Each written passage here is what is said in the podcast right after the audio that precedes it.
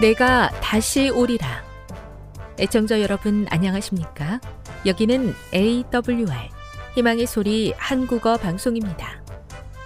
본 방송은 천국 복음을 온 세상에 전파하기 위해 제7일 안식일 예수 재림교회가 설립한 세계 방송망입니다. AWR 희망의 소리는 유럽, 라틴 아메리카, 아프리카, 러시아, 아시아의 방송망을 통해 전 세계에 복음을 전파하고 있습니다. AWR 아시아 희망의 소리 방송국은 한국어 방송을 매일 5시간씩 송출하고 있습니다. 희망의 소리 방송은 인터넷과 스마트폰을 통해서도 언제나 청취하실 수 있습니다. 들으실 수 있는 인터넷 주소는 awr.org입니다. 유튜브로는 AWR 코리아로 검색하시면 됩니다. 이 시간 희망의 소리 한국어 방송과 함께 보람있고 유익한 시간 되시기 바랍니다. 내가 다시 오리라. 여기는 AWR 희망의 소리 한국어 방송입니다. 주파수 안내입니다. 괌에서 송출하는 우리 방송은 한국 표준시로 밤 11시에 9,580kHz로 다음 날 오전 6시에 9,860kHz로 각각 1시간씩 방송하고 있습니다. 우즈베키스탄에서 송출하는 우리 방송은 한국 표준시로 밤 9시에 15,530kHz로 밤 10시에 9,740kHz로 타지키스탄에서는 밤 9시에 15,255kHz로 각각 1시간씩 방송하고 있습니다. 애청자 여러분의 많은 청취 바랍니다.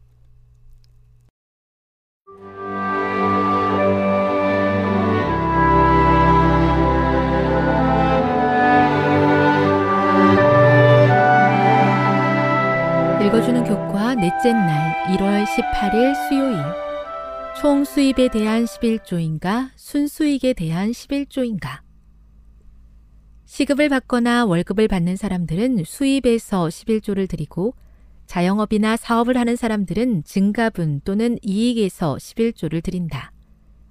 많은 국가에서 정부는 치안, 도로공사, 실업수당 등과 같은 공공서비스 비용을 충당하기 위해 근로자의 소득에서 세금을 공제한다. 총 수입 또는 순수익에 관한 질문은 11조를 드리는 기준이 세금 공제 전 금액인지 아니면 세금 공제 후 금액인지에 대한 것이다. 자영업자의 경우 매출액을 기준으로 볼 것인가 아니면 소득세는 물론 사업 비용까지 차감한 후의 금액을 기준으로 할 것인가 라는 질문이기도 하다. 성도들의 11조 생활을 연구한 결과에 의하면 재림교인들 대부분은 총 수입, 즉 세금 공제 전 수입을 기준으로 11조를 드리고 있다. 1990년도에 대총에서 발간된 11조 원칙과 지침 22쪽에는 다음과 같이 기록되어 있다. 11조는 법적인 세액 공제나 기타 근로자 공제 전에 총 수입을 기준으로 계산하여 드려야 한다. 열왕기상 17장 9에서 16절을 읽어보라. 엘리야가 찾아오기 전까지 과부의 상황은 어떠했는가? 선지자는 과부가 자신과 아들의 필요를 채우기 전에 먼저 무엇을 하라고 요청했는가? 이 이야기에서 앞서 살펴본 질문에 대해 무엇을 배울 수 있는가? 사르밧 과부는 하나님으로부터 하나님의 사람이 그녀를 만나기 위해 올 것이라는 소식을 들었다. 엘리야가 도착했을 때 그녀는 자신이 처한 심각한 상황을 설명했다. 엘리야는 마실 물을 달라고 한 후에 이어서 요청했다.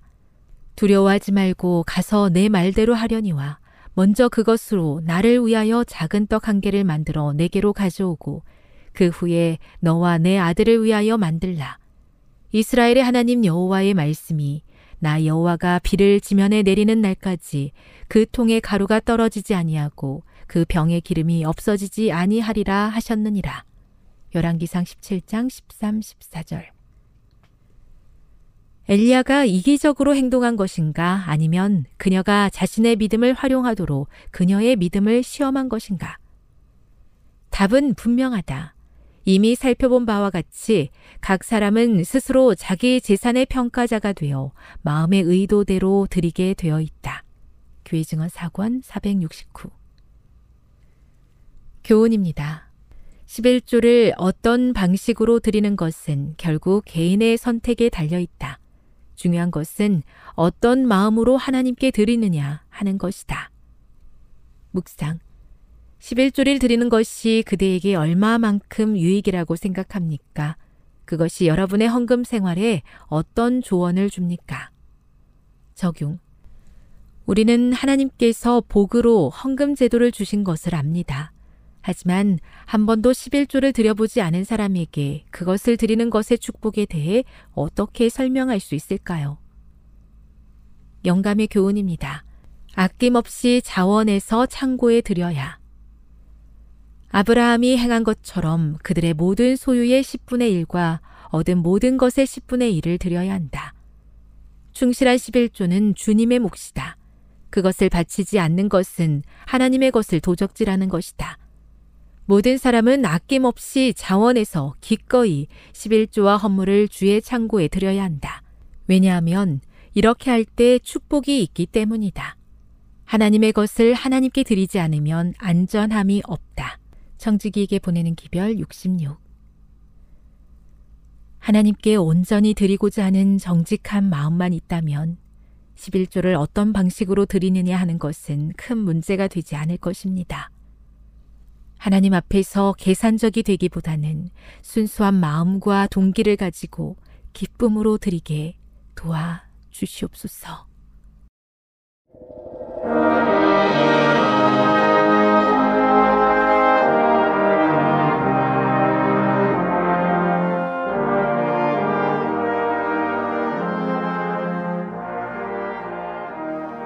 성도 여러분 안녕하십니까? 하나님의 말씀 에레미야 8장 18절로 22절의 말씀을 읽겠습니다. 슬프다 나의 근심이여 어떻게 위로를 얻을 수 있을까? 나의 중심이 번뇌하도다. 딸 내 백성의 심이 먼 땅에서 부르짖는 소리로다. 이르기를 여호와께서 시온에 계시지 아니한가? 그 왕이 그 중에 계시지 아니한가? 그러나 여호와께서는 이르시기를 그들이 어찌하여 그 조각한 신상과 이방의 헛된 것들로 나를 경록해 하였는고 하시니 추수할 때가 지나고 여름이 다하였으나 우리는 구원 얻지 못한다 하는도다. 딸 내 백성이 상하였으므로 나도 상하여 슬퍼하며 놀라움에 잡혔도다. 길르앗에는 유향이 있지 아니한가? 그곳에는 의사가 있지 아니한가? 딸 내 백성이 치료를 받지 못함은 어찌민고? 오늘은 에레미야 선지자와 관련된 말씀을 준비했습니다. 에레미야는 선지자를 분류할 때 이사야, 에스겔, 다니엘과 함께 대선지자로 분류합니다. 그리고 호세아를 비롯하여 요엘, 아모스, 요나, 미가 등 나머지 선지자를 소선지자로 분류하고 있습니다. 이렇게 분류함은 대선지자는 많이 중요하고 소선지자는 더 중요하다는 것이 아닙니다. 다만 성경에 기록된 분량이 짧기 때문에 그렇게 분류한 것입니다. 에레미야서는 자그마치 52장이고 뒤에 애가는 5장으로 이루어져 있습니다. 그 에레미야의 권면 중에서 저는 아주 유명한 권면 8장 22절의 말씀을 선택했습니다. 길르앗에는 유향이 있지 아니한가? 그곳에는 의사가 있지 아니한가? 딸 내 백성이 치료를 받지 못하면 어찌민고? 그리고 말씀의 제목은 길르앗의 유향을 찾아서 이렇게 정해 보았습니다.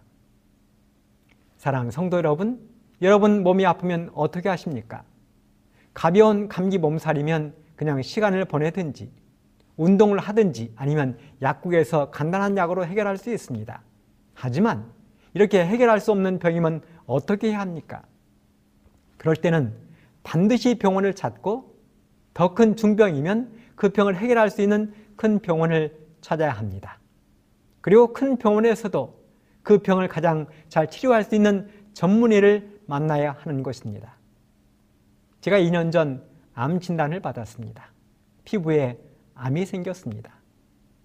작은 동네 병원을 갔더니 그 동네 병원에서 말하기를 큰 병원을 가라는 것입니다.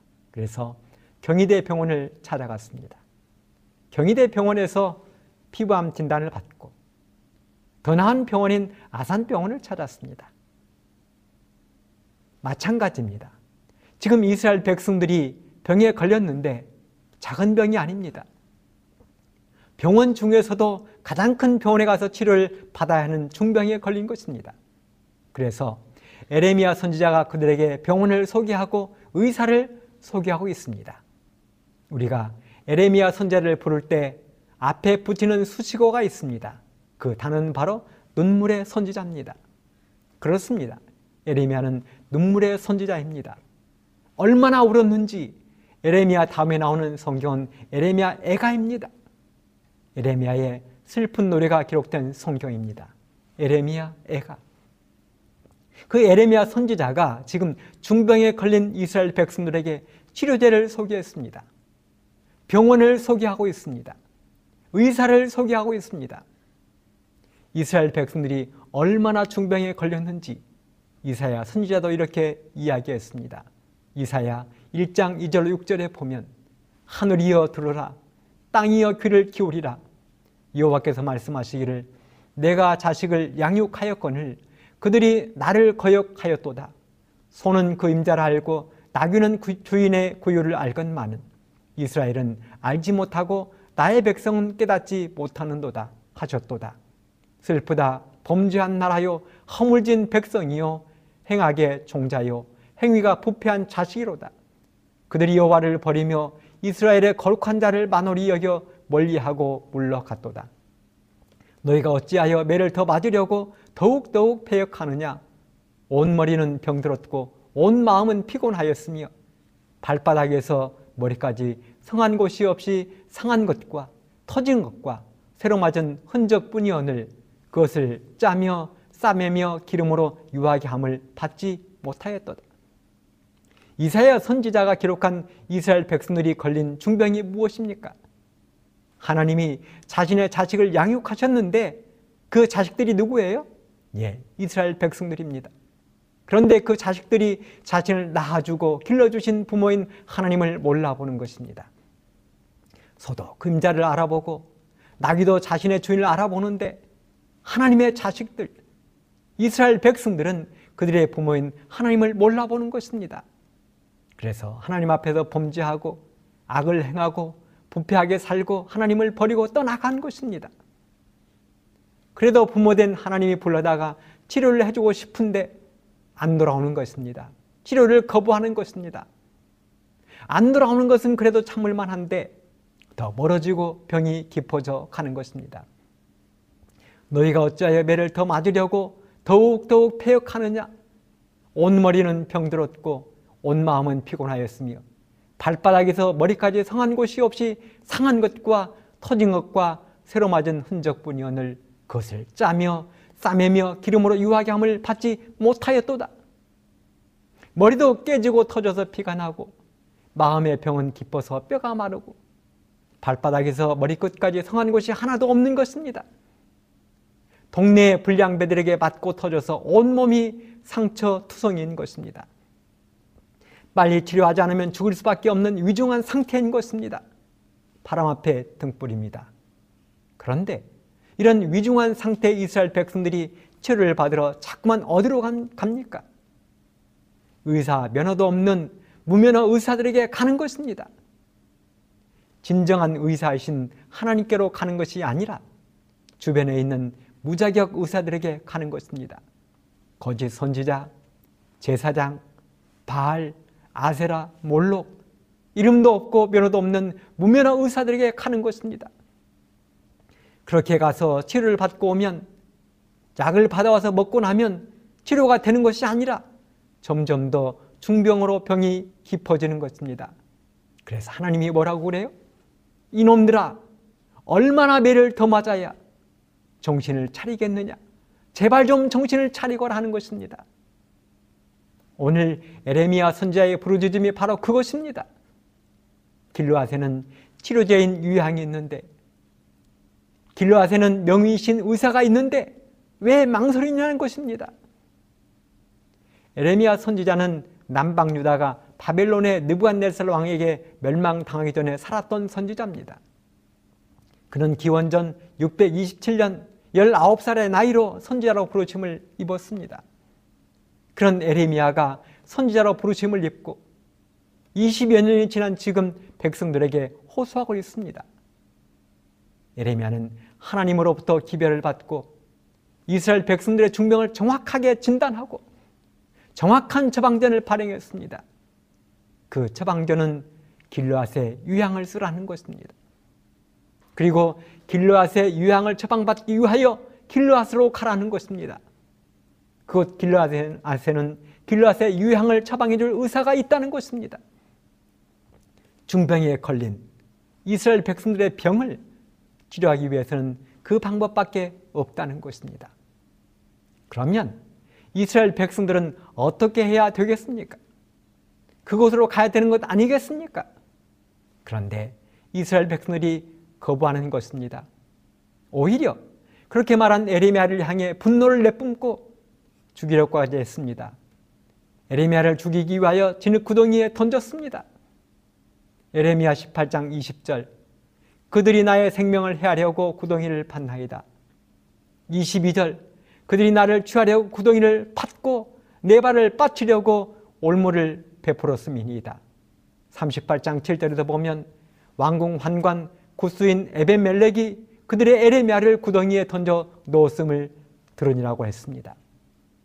그러니 에레미야 선지자의 마음이 어떠했겠습니까?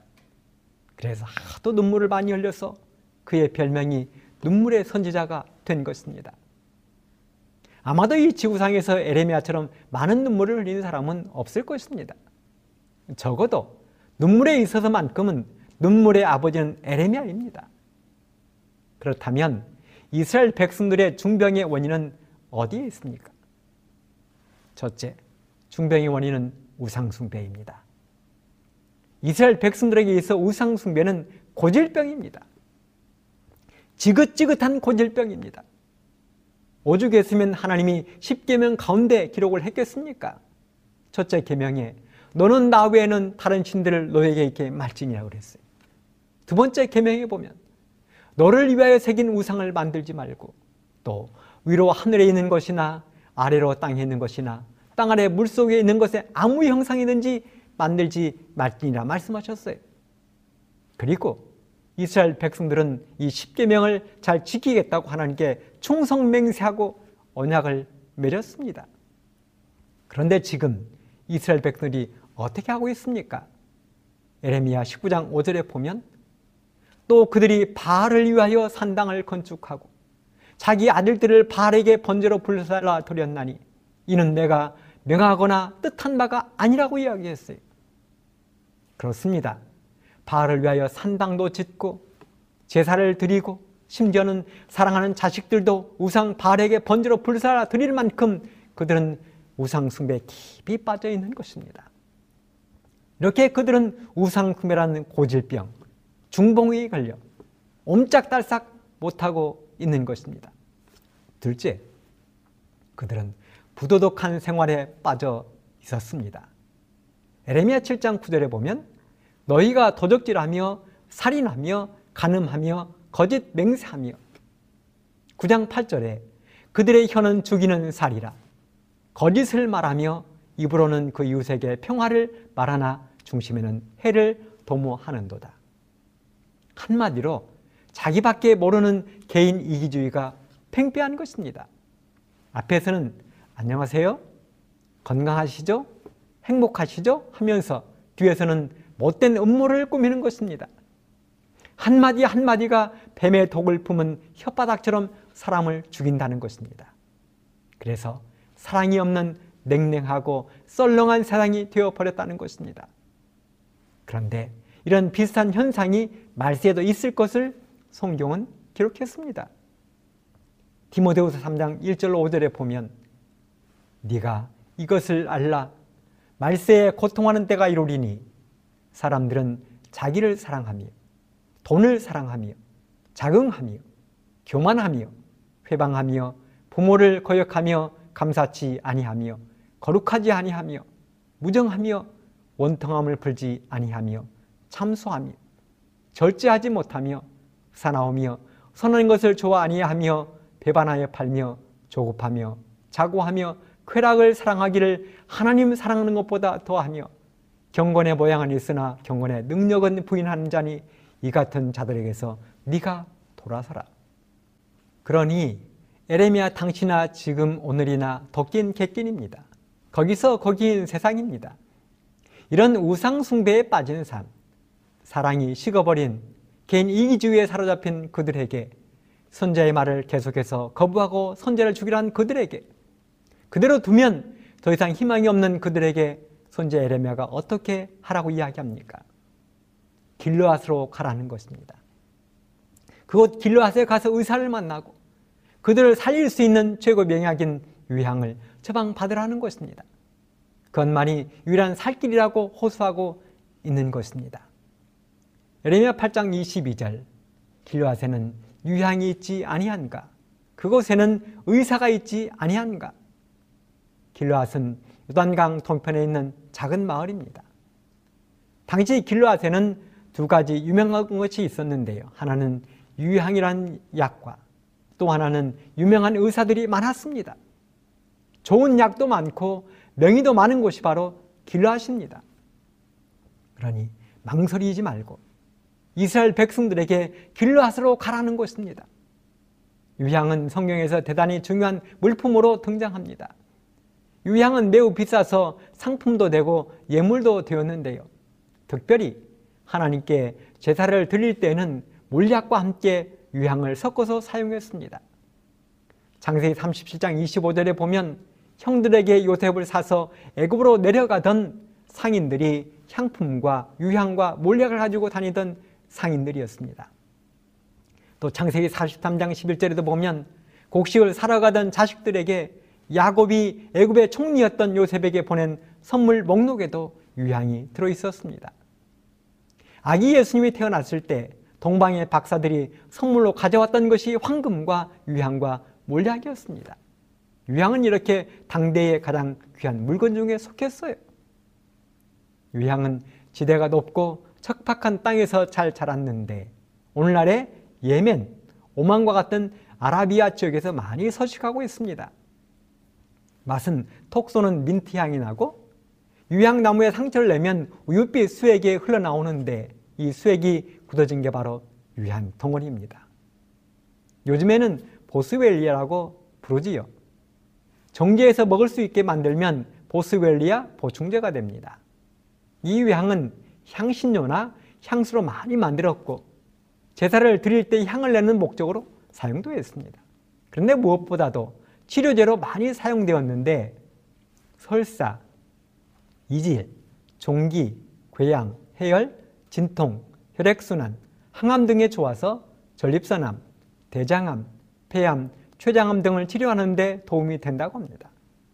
또한 한방에서는 어혈을 풀어주고 항염 작용을 통해서 염증 치료에 탁월한 효과를 가진다고 되고 있습니다. 무엇보다도 관절염의 효과가 대단해서 우리들이 사용하는 대부분의 파스에 유향이 들어갑니다.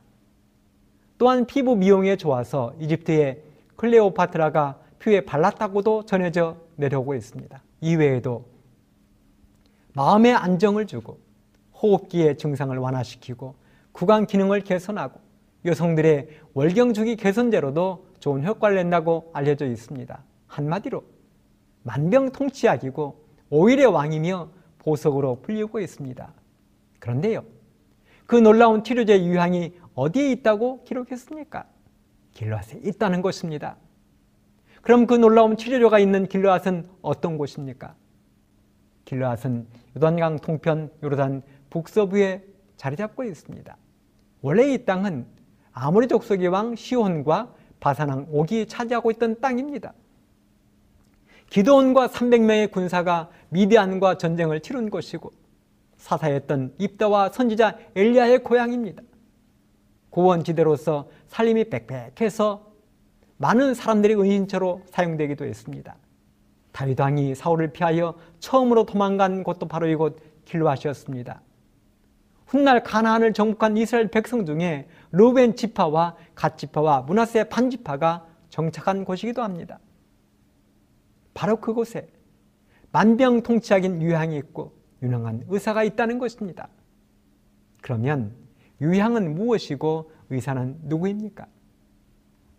본교의 성경 유석 예레미야 30장 13절 이 부분을 살펴보면 다시 한번 하나님께서 죄를 짓는 당신의 백성에게 말하자면 죄의 상처를 고칠 수 있는 유일한 길로앗의 유향이신 그들의 여호와를 통하여 영혼의 구원을 찾으라고 촉구하신다.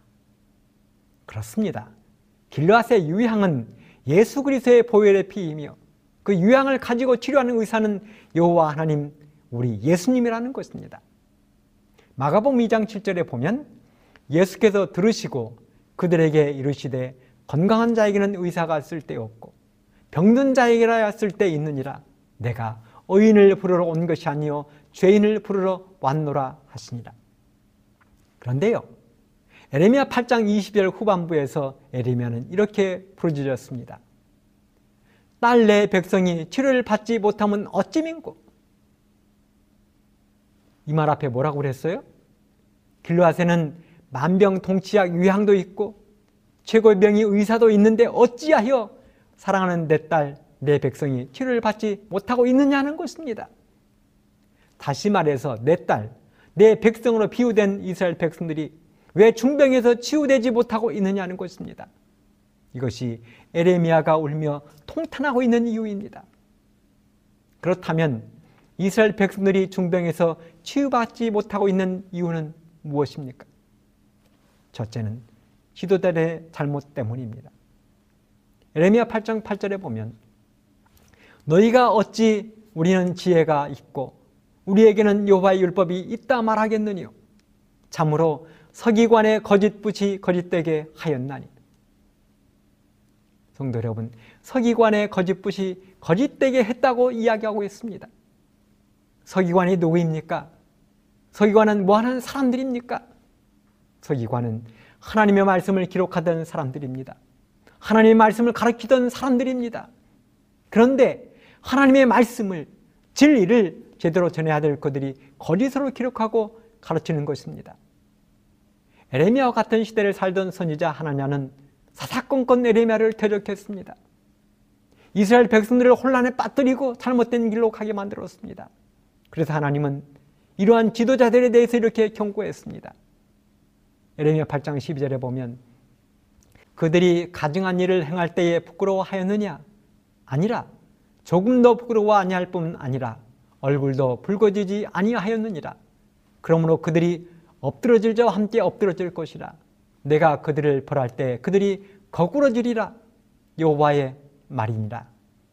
우리는 마지막으로 갈수록 거짓 지도자, 거짓 선자를 조심해야 합니다. 마태복음 7장 15절에 보면 거짓 선지자들을 삼가라. 양의 옷을 입고 너에게 나오나 속에는 노랗기라는 일이라고 이야기했어요. 마태복음 24장 24절 거짓 그리스도들과 거짓 선지자들이 일어나 큰 표적과 기사를 보이어 할 수만 있으면 택하신 자들도 미혹하게 하리라. 두 번째 이유는 치유받지 못한 두 번째 이유는 낙심했기 때문입니다. 병에 걸린 사람이 회복하기 위해 가장 중요한 치료제 중에 하나는 살겠다는 의지입니다. 용기입니다. 낙심하면 죽습니다.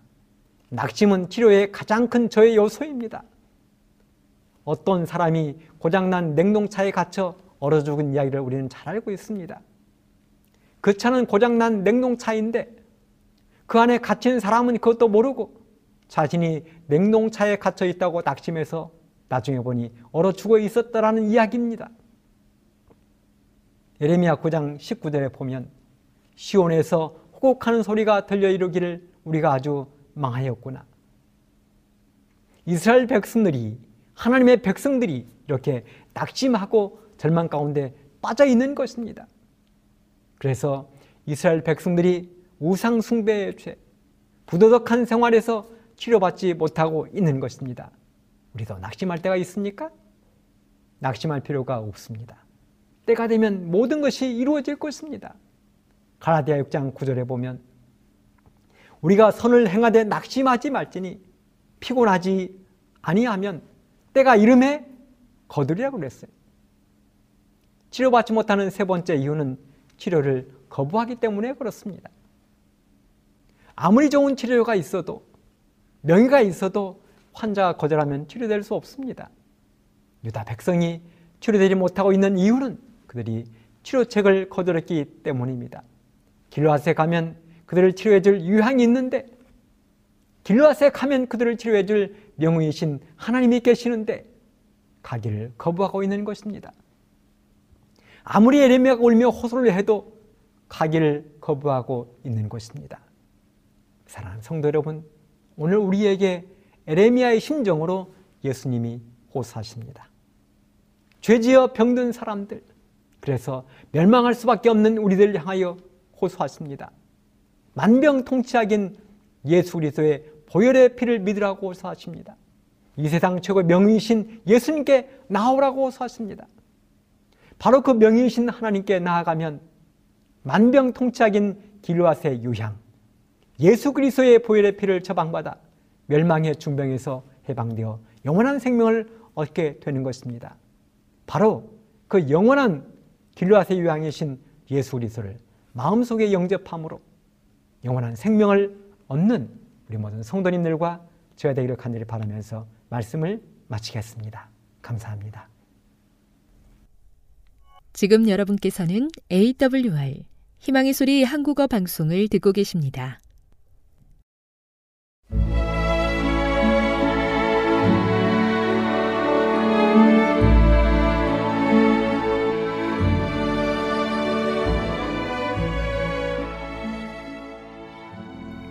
애청자 여러분 안녕하십니까?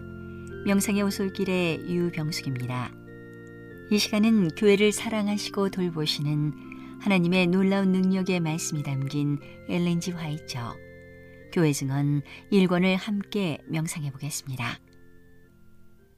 가족의 신앙 남편이요 아버지 된 자는 내뱉고자 하는 참을성 없는 말을 제지해야 한다. 자신의 말이 슬픔과 어두움을 남기지 않도록 그 영향을 검토해야 한다. 허약과 질병은 특히 여자에게 영향을 미친다. 가족의 행복은 아내요 어머니 된 사람에 의해 크게 좌우된다. 마음은 육체의 피곤에 민감하기 때문에 만일 연약하고 신경질적이고 일에 눌려 고통을 받는다면 마음이 우울해진다. 그럴 때 너무도 흔히 남편은 냉랭한 침묵으로 대한다. 만일 모든 것이 원하는 대로 유쾌하게 진척되지 않으면 아내요 어머니 된 자를 책망한다.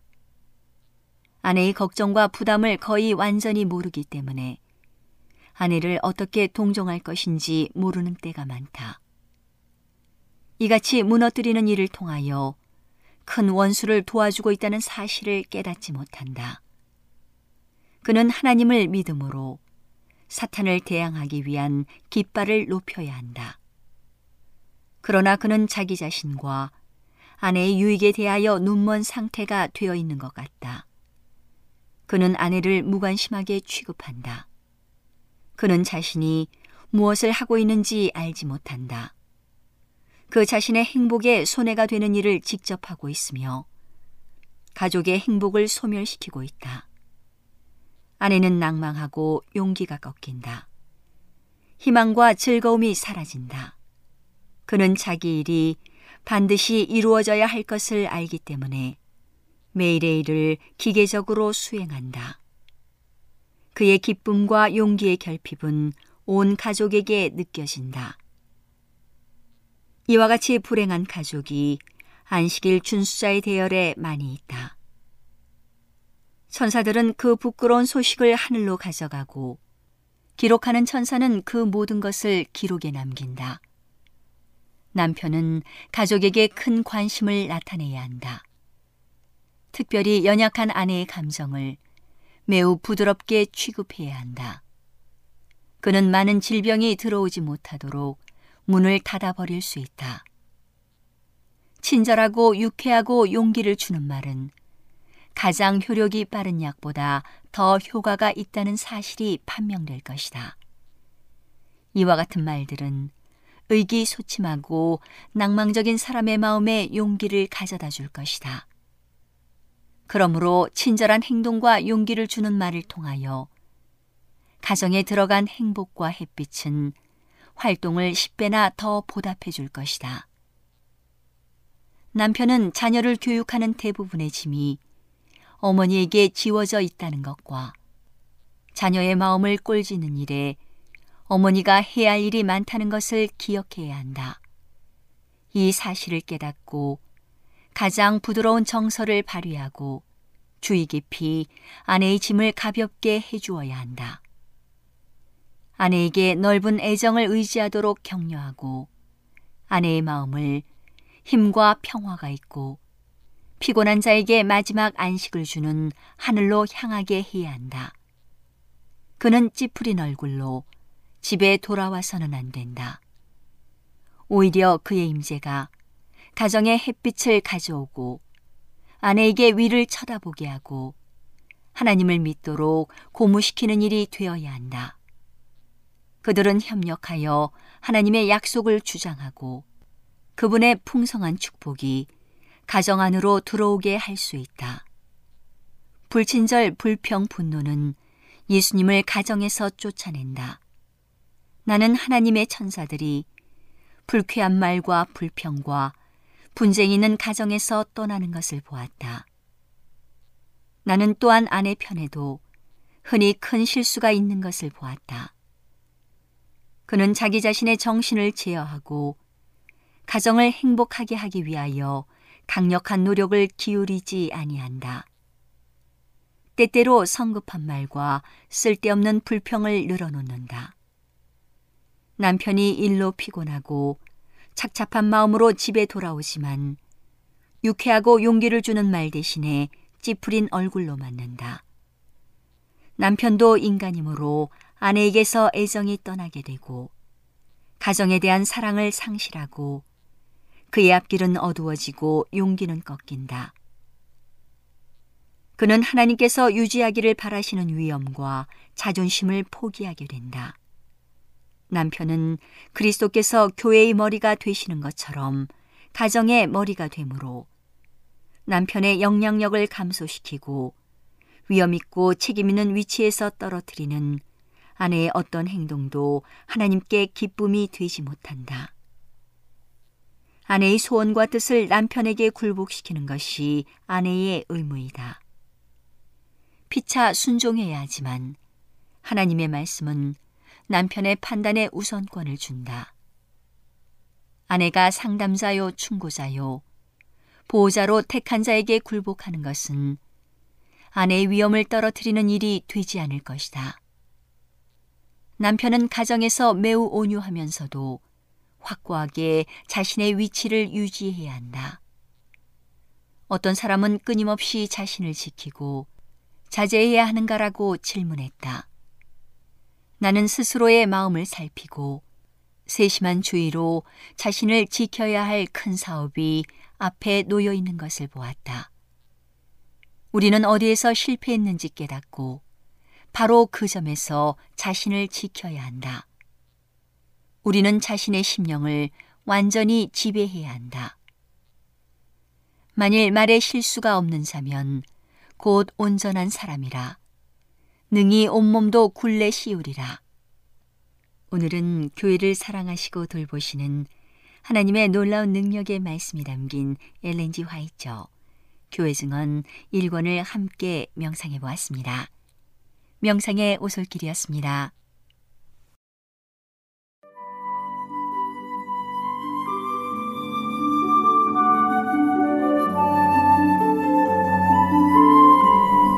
여러분 안녕하십니까? 생명의 양식 시간입니다.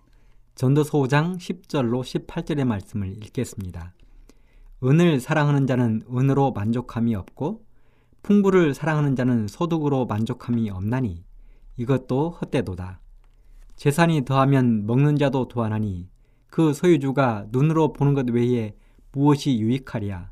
노동자는 먹는 것이 많든지 적든지 잠을 달게 자거니와 부자는 배부름으로 자지 못하느니라. 내가 해 아래서 큰 패단되는 것을 보았나니 곧 소유주가 재물을 자기에게 해 되도록 지키는 것이라. 그 재물이 재난을 위하여 패하나니 비록 아들은 낳았으나 그 손에 아무것도 없느니라. 저가 모태에서 벌거벗고 나왔은즉 그 나온 대로 돌아가고 수고하여 얻은 것을 아무것도 손에 가지고 가지 못하리니 이것도 패단이라. 어떻게 왔든지 그대로 가리니 바람을 잡으려는 수고가 저에게 무엇이 유익하랴. 일평생을 어두운 데서 먹으며 번뇌와 병과 분노가 저에게 있느니라. 사람이 하나님의 주신 바 그 일평생에 먹고 마시며 해 아래서 수고하는 모든 수고 중에서 낙을 누리는 것이 선하고 아름다움을 내가 보았나니 이것이 그의 분복이로다. 2009년 1월 15일 오후 3시 30분 승객과 승무원 155명을 태우고 미국 뉴욕 라구아디아 공항을 출발해서 샬롯으로 향하던 비행기가 이륙 직후 새떼와 충돌해서 엔진에 불이 붙으면서 커다란 위험에 처했습니다. 그런데 결론부터 말씀드리자면 단 한 사람의 희생자도 없이 전원이 생존하여 사람들은 이 사건을 허드슨강의 기적이라 부르게 되었습니다. 그리고 이 사건은 허드슨강의 기적이라는 영화로도 만들어져서 많은 사람들에게 깊은 감동을 주었습니다. 원래 비행기의 추락은 대부분 수많은 희생자를 내게 되어 있습니다.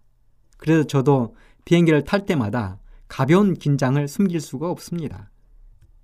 땅에서 발이 떨어지는 그 순간부터 다시 땅에 발이 닿기까지 매우 긴장이 됩니다. 난기류라도 만나라 치면 가슴이 두근거립니다. 그런데 대부분의 비행기 사고는 출발 6분, 착륙 10분 사이에 수많은 사고가 일어납니다. 그래서 이 시간을 마의 15분이라 부르지요. 그런데 이 비행기, 공항을 출발한 비행기도 미처 고도를 잡기 전에 출발 2, 3분 만에 갑자기 공항 주위를 날던 새떼들이 엔진에 달아들면서 양쪽 엔진이 멈춰버리고 말았습니다. 엔진이 멈추면 이제 추락은 불을 보듯 뻔한 것이고 155명의 승객들은 목숨을 잃을 것이었습니다. 뿐만 아니라 이 비행기가 만일 뉴욕 시내로 추락하게 된다면 더 많은 사상자가 나올 것이었습니다.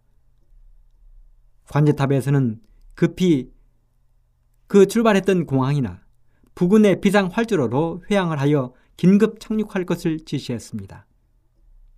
하지만 기장인 셜리는 이 명령을 거부하고 뉴욕 시내를 가로지르는 허드슨 강에 착륙하기로 결심합니다.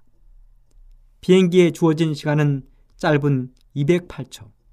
그런데 기적적으로 허드슨 강 위에 착륙시켜 승객과 승무원 모두 단 한 사람이 희생자도 없게 했습니다. 이 일을 두고 많은 사람들이 기장을 비난하기도 했습니다. 어찌하여 관제탑의 명령을 거부하고 강 위에 착륙하기로 결정했는가? 하지만 베테랑 공군 전투기 조종사였던 셜리는 그 긴박한 시간, 짧은 시간, 얼마 남지 않은 시간, 그 시간에 850m 상공에서 정확한 판단을 통하여 엔진이 정지해버린 비행기를 안전하게 강에 착륙시킨 것입니다. 물론 그 시간 비행기의 안전한 착륙을 위하여 수많은 사람들이 긴급히 움직였습니다. 허드슨강을 운행하던 모든 유람선들이 운행을 멈췄습니다. 구조를 위하여 구조선이 대기했습니다. 승무원들은 만반의 준비를 갖추었습니다. 그런 노력들이 함께해서 허드슨강의 기적이 일어난 것입니다. 저는 이 기사를 읽으면서 우리 거대한 비행기와 같은 지구를 생각해 보았습니다. 70억 이상의 승객을 태운 이 지구를 운행하고 있는 기장은 누구일까? 누가 우리를 우리의 최종 목적지인 하늘까지 안전하게 데려다 줄까? 때가 되면 밥을 주고 또 잠을 재우고 여러 가지 사건, 사고들로 인하여 세상 요란해도 정확하게 판단을 내리고 안전하게 향일 기장은 누구인가? 그렇습니다. 그 기장은 바로 우리의 예수 그리스도이십니다. 그분만이 우리를 안전하게 하늘까지 인도할 것입니다. 이유가 있습니다. 그분은 우리 지구를 말씀으로 창조하셨기에 우리 지구의 상태를 가장 속속들이 잘 알고 계시기 때문에 그렇습니다. 그리고 그분은 풍부한 경험의 베테랑 운전사이십니다.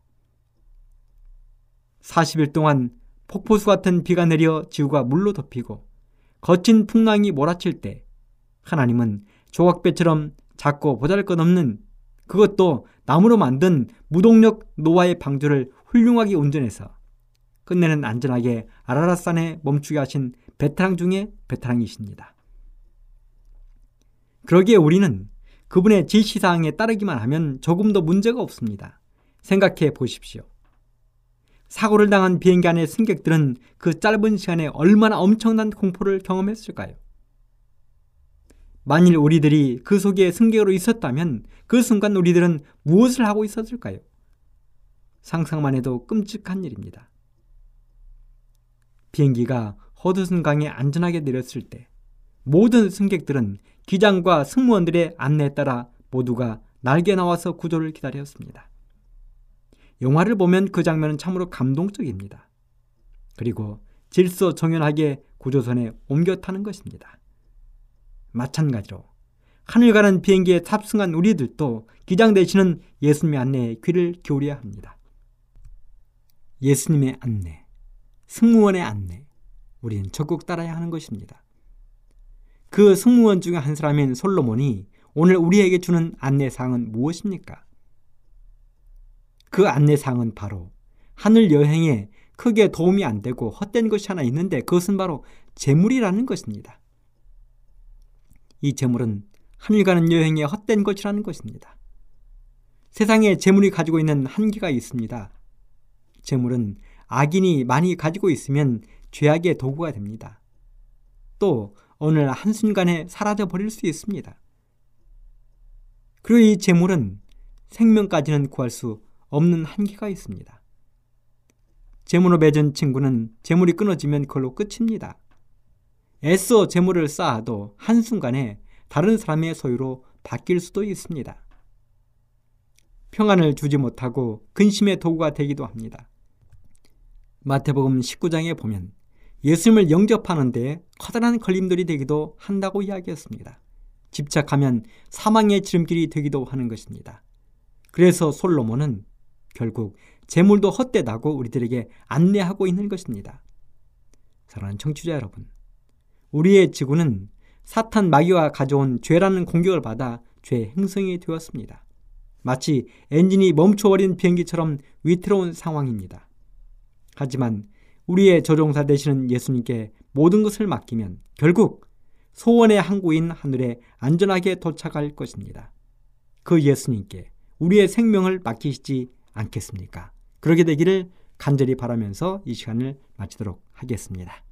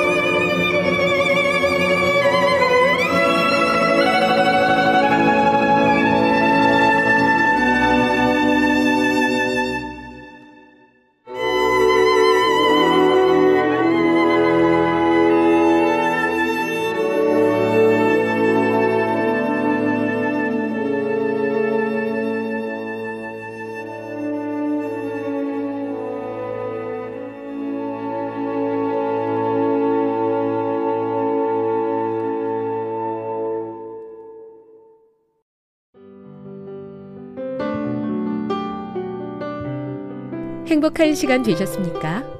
지금까지 여러분께서는 AWR 희망의 소리 한국어 방송을 청취하셨습니다. 방송을 청취하시고 문의를 원하시는 분은 우편번호 02461 대한민국 서울시 동대문구 이문로 1길 11 희망의 소리 방송부 앞으로 편지나 엽서를 보내주시거나 지역번호 02-3299-5296에서 8번으로 전화 주시기 바랍니다. 지금까지 함께 해주신 애청자 여러분들께 감사드립니다. 애청자 여러분, 다음 이 시간까지 하나님 안에서 늘 평안하십시오. 감사합니다. 내가 다시 오리라. 여기는 AWR 희망의 소리 한국어 방송입니다.